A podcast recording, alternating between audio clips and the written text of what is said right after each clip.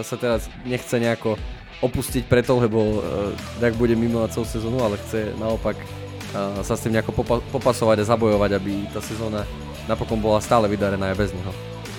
Áno, no na tej Jurajovej reakcii bolo dosť vidno, ako ho to samého mrzí, ako budú mentálne nastavení a pripravení konečne ukázať, že, že vedia postúpiť teraz už nie, že len že cez prvé kolo, ale aj ďalej ako cez prvé kolo. Áno, teraz budeme no, 19 rokov čakať na postup druhého kola. Frajerka ráno budí Conora McDavida. Zlatko, vstávaj, už je 9. Čo? Vancouver dal ďalší gol?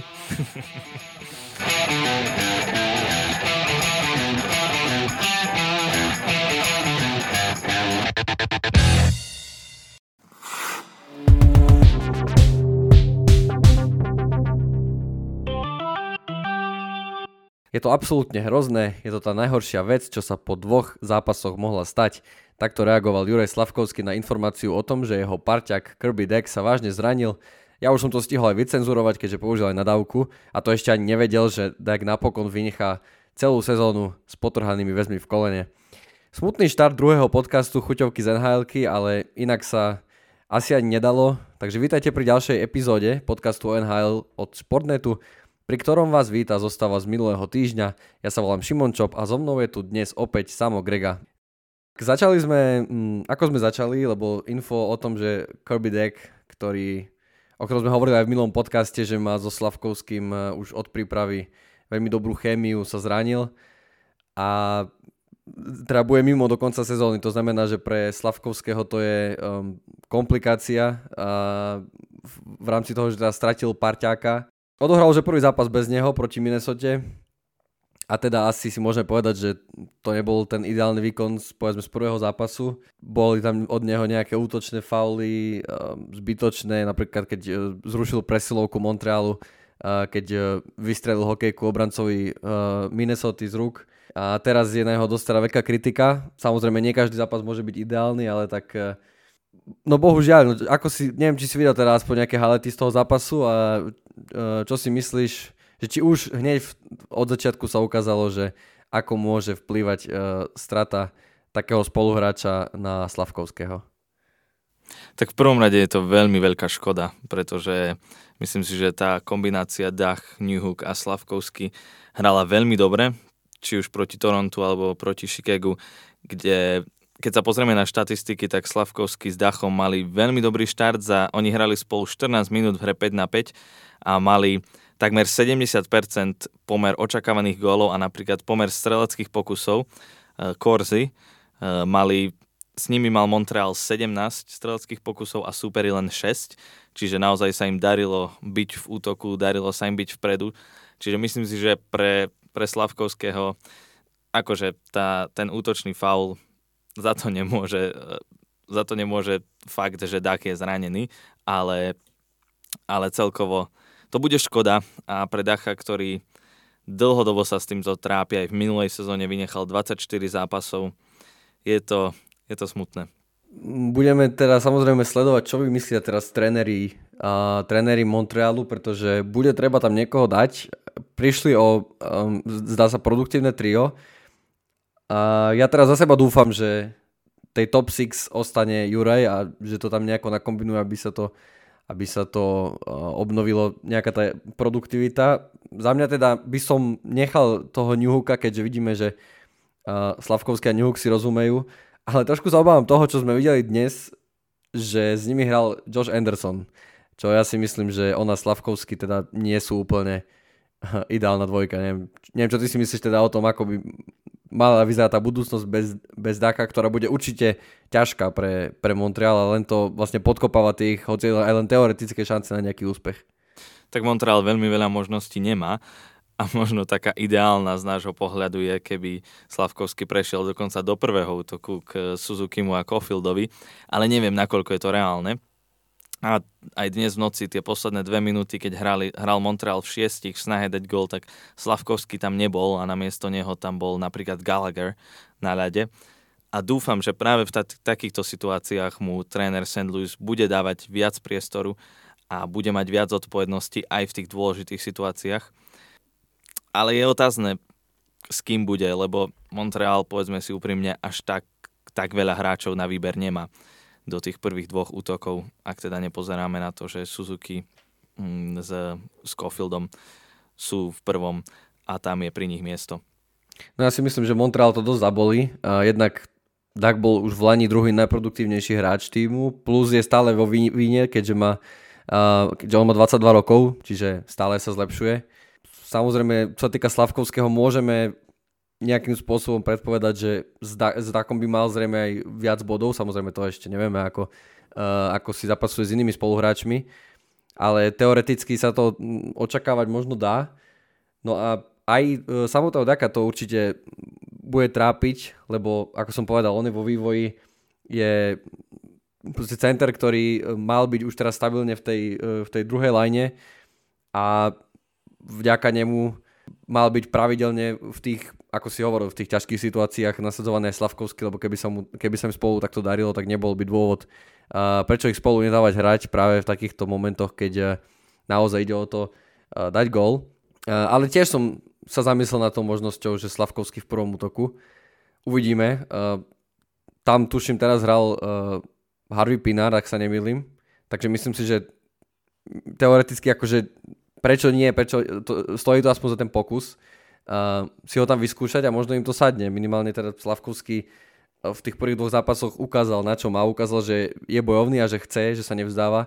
Ja mám pocit, že aj v tom zápase z Minnesota, hoci teda sa mu nedarilo, uh, nebol vyložene odovzdaný. Práve naopak. A to, to je mi na tom sympatické, že mám pocit, že sa teraz nechce nejako opustiť preto, lebo uh, tak bude mimo na celú sezónu, ale chce naopak sa s tým nejako popa- popasovať a zabojovať, aby tá sezóna napokon bola stále vydarená aj bez neho. Áno, no na tej Jurajovej reakcii bolo dosť vidno, ako ho to samého mrzí zranenie jeho spoluhráča, s ktorým si sadli a on sám vedel, že to pre neho môže byť taký veľký dobrý impuls. Ale verím, že aj bez toho bude vedieť ukázať, že, že patrí do NHL, že patrí do tých prvých dvoch útokov a že, že sa posúva, že sa zlepšuje a že má čo priniesť eh, náročným fanúšikom Montrealu.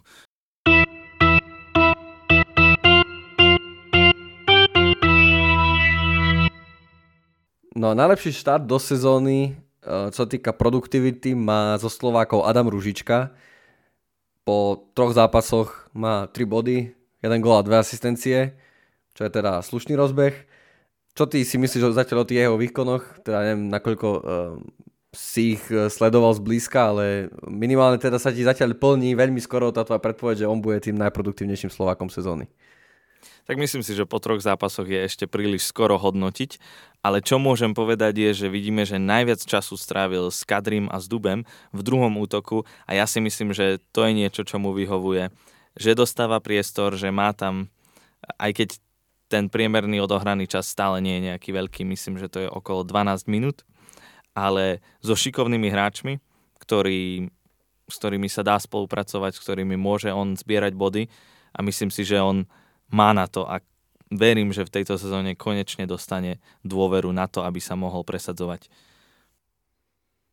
No ja som práve uh, už tak rozmýšľal, že radšej uh, pre ňoho oveľa viac sedí pozícia v top 6, hoci hrať na krídle, ako keby mal aj v štvrtej formácii centra, lebo to je, proste to ukázalo už v minulej sezóne, uh, aj ten prvý zápas tohto ročný od, odhral ako center uh, štvrtého útoku a napokon teda v hre 5 proti 5 sa presadil až v tom druhom útoku, lebo tie uh, dva body jeho aj ten bod v prvom zápase prišiel v presilovke.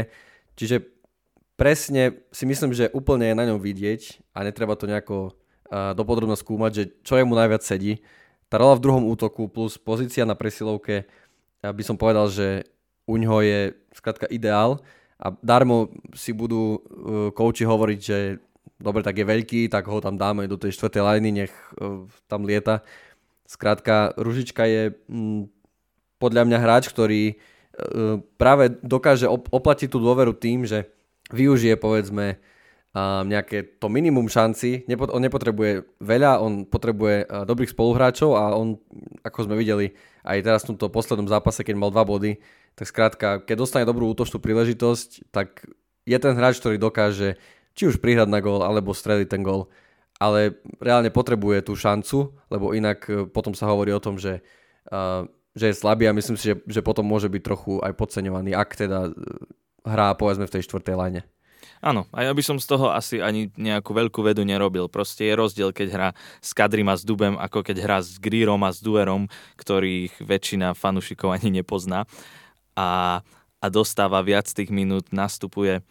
Takže verím, že sa tam udrží. A verím, že tréner Haska je, vidí, v ňom, vidí v ňom potenciál, vidí v ňom budúcnosť aj pre tento klub.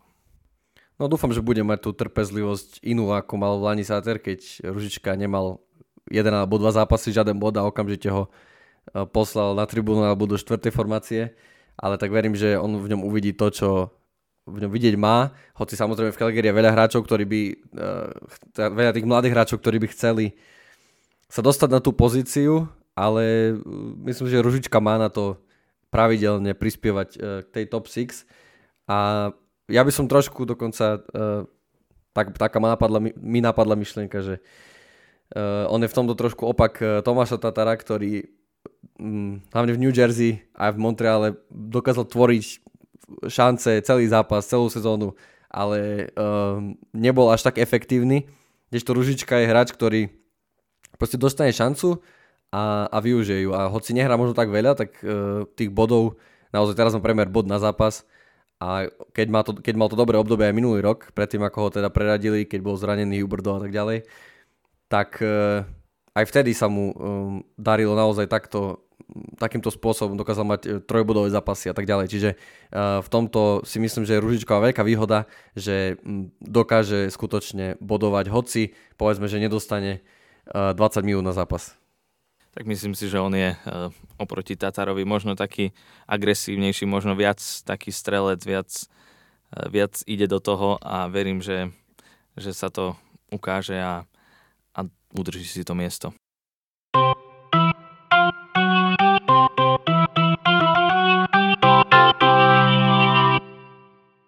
No uchvatný začiatok do sezóny má aj Austin Matthews, aby sme prešli už aj na tých eh, hráčov mimo Slovenska tak ten v prvých dvoch zápasoch uh, strelil 6 gólov, v obidvoch zápasoch strelil hat-trick, čo sa uh, v histórii pred ním podarilo len 4 hráčom.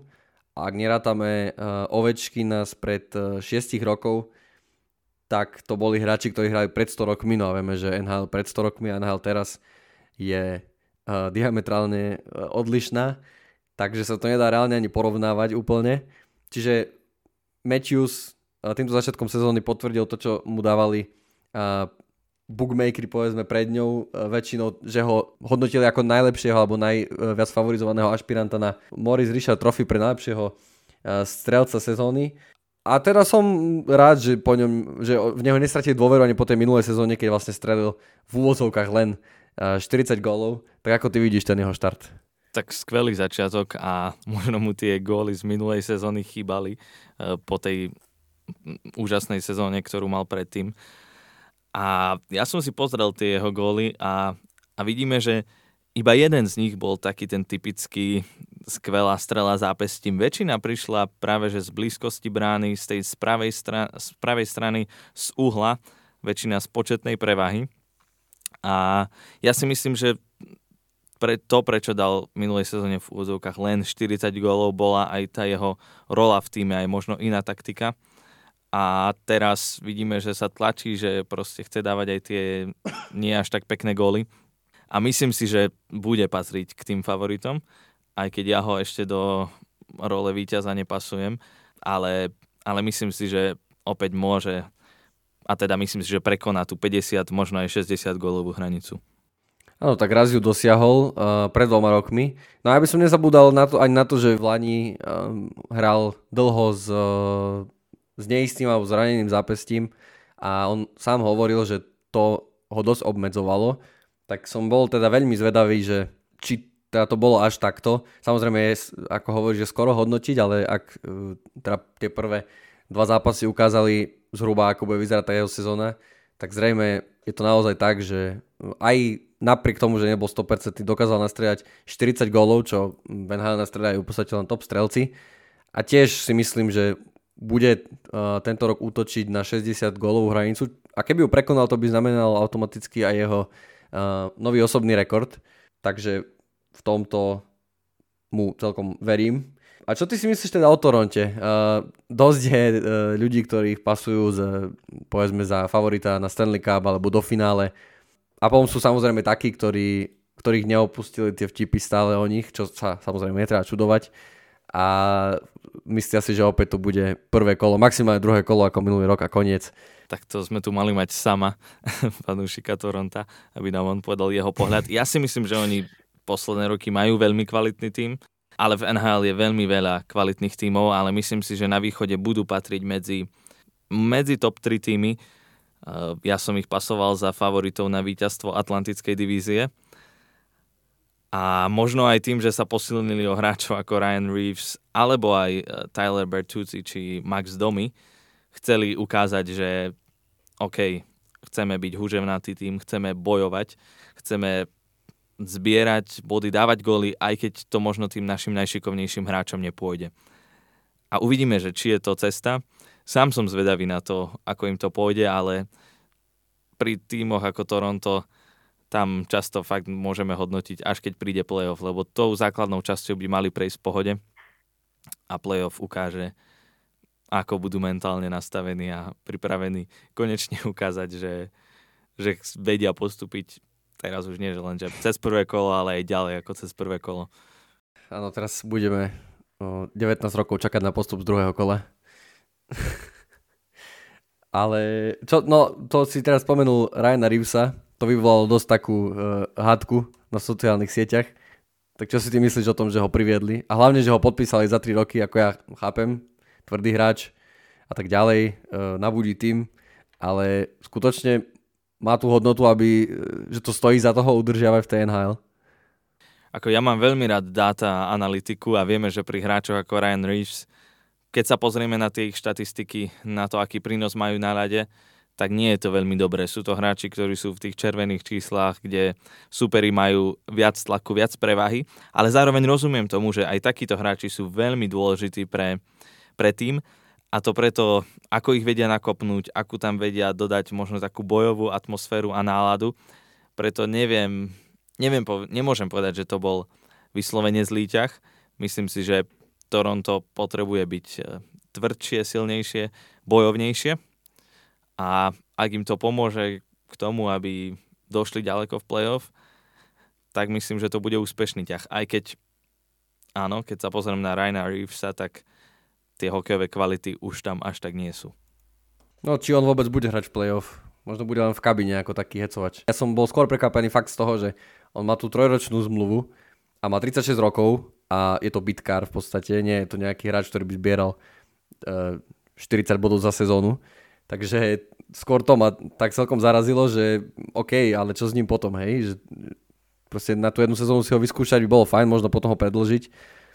Ale tento krok ma dosť zarazil no, od Toronta, tak uvidíme, ako, či to naozaj bude takýto ten rozdielový hráč, ktorý zhodí rukavice. Pačilo sa mi aj to, ako ho uh, Arber Jackaj privítal v tej atlantickej divízii alebo v tom derby Toronto-Montreal, keď hrali spolu prvý zápas, tak minimálne tieto pesné súboje určite budú lákadlom pre divákov.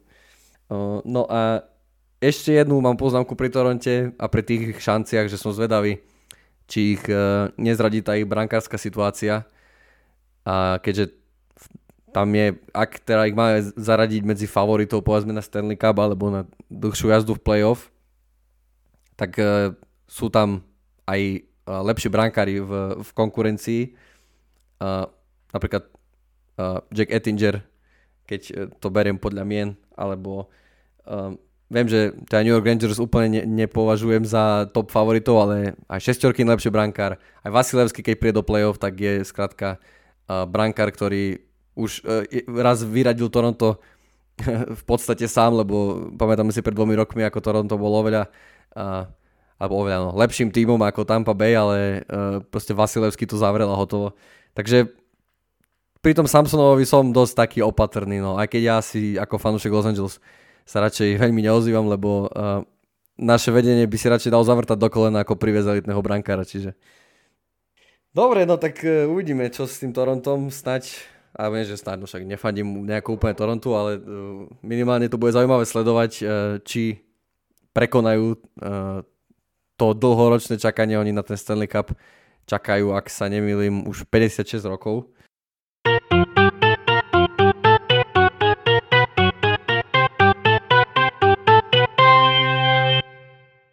Spomenul si teda Edmonton, čo ten začiatok sezóny? 1-8 s Vancouverom, potom 3-4 s Vancouverom a konečne v noci z útorka na stredu prvá vyhra, rovno 6-1 nad Nashville, dosť taká uh, hurá gólová show. Tak začiatok hrozný, pozeral som ten zápas 1-8 a bol som z toho trošku zúfalý, ale, ale zároveň uvedomujem si, že to je len začiatok veľmi dlhej sezóny. A čo tam zlyhalo? No slabí brankári, Campbell v prvom zápase, Skinner v druhom zápase nepodržali ten tým až tak. Ehm, neefektivita, ehm, veľa tých zakončení ehm, proste tam nepadalo, chyby v obrane. Ale na ľade, keď sa pozrieme na to, tak to nebola vyslovene dominancia Vancouveru. Dokonca v 5 na 5 mal Edmonton po týchto dvoch zápasoch s Vancouverom najlepší pomer korsy zo všetkých tímov a mal 61% očakávaných gólov. Čiže je jasné, že, je pekné. že tie výsledky treba brať s nadhľadom a že ne, nepozerám len na tie štatistiky, ale keby som videl, že totálne Edmonton zvalcovali, tak bol by tam dôvod na obavy. Um, ako možno fanúšikovia Slovana v prvom zápase, keď už kričali Pardavi von, uh, tak ja som takýto nebol, lebo videl som, že OK, uh, ten tým sa musí prebrať, musí sa nakopnúť, musí bojovať, ale tá kvalita tam je. A teraz prišlo víťazstvo s Nešvilom, aj keď paradoxne, to bol, tam mal Nešvil viac z hry, mal viac e, šanci, viac striel, ale to je, to je ten šport, že e, tieto štatistiky často sa v tom krátkodobom rámci neodrazia, ale dlhodobo sa to zvykne potom dostávať k tomu normálu. Ale mm-hmm. uh, skôr, skôr, ma, skôr to bolo také, že ten tým Edmonton tento rok miery najvyššie. Proste Dreisaitl povedal, že it's cup or bust, že proste pohár alebo, alebo nič iné neberieme. A ak tento tým chce ísť do play-off z najlepších pozícií, tak musí zbierať každý bod. Ak chce byť čo najvyššie, vidíme, ako sa Vegas rozbehol, vyhrali všetky 4 zápasy.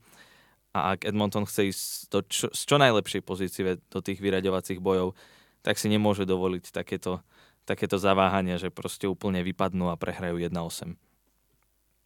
Uh-huh. A bola to taká potrebná facka podľa teba? A možno aj áno. Ako ten druhý zápas bol už oveľa lepší, bolo to tesné, tam ten zápas mal Edmonton vyhrať, ale nevyšlo. A, a môže to byť také, také nabudenie a možno ešte pekná story na konci, že takto sme začali a uvidíme, ako skončíme. Tak, dva zápasy alebo teda jeden, no však ten druhý je 4-3, to nie je až také tragické, ale ten 1-8 bol teda naozaj e, zaujímavý.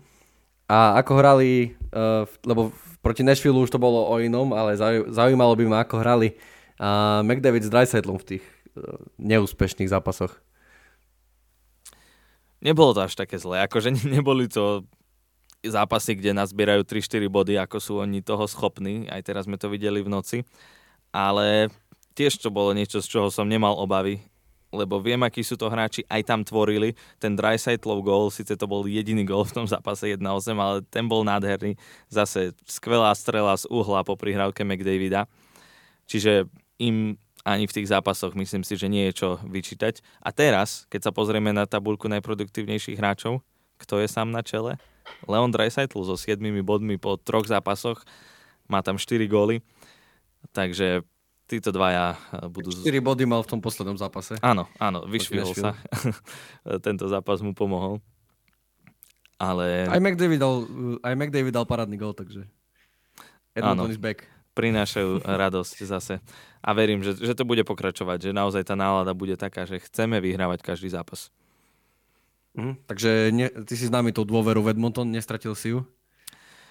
Nie, nie ako nemôže sa na to človek pozerať tak krátko zrako. Jasné, bola to, bolo to veľmi zlé, taká prehra, ale myslím si, že Edmonton stále patrí medzi najväčších favoritov v tejto sezóne, že ten tým je najlepší, aké posledný rok, posledné roky bol a najvyššie v tom prvom zápase chýbal Matias Egholm, najlepší defenzívny obranca týmu a myslím si, že aj to bola príčina, prečo to bol taký náklad.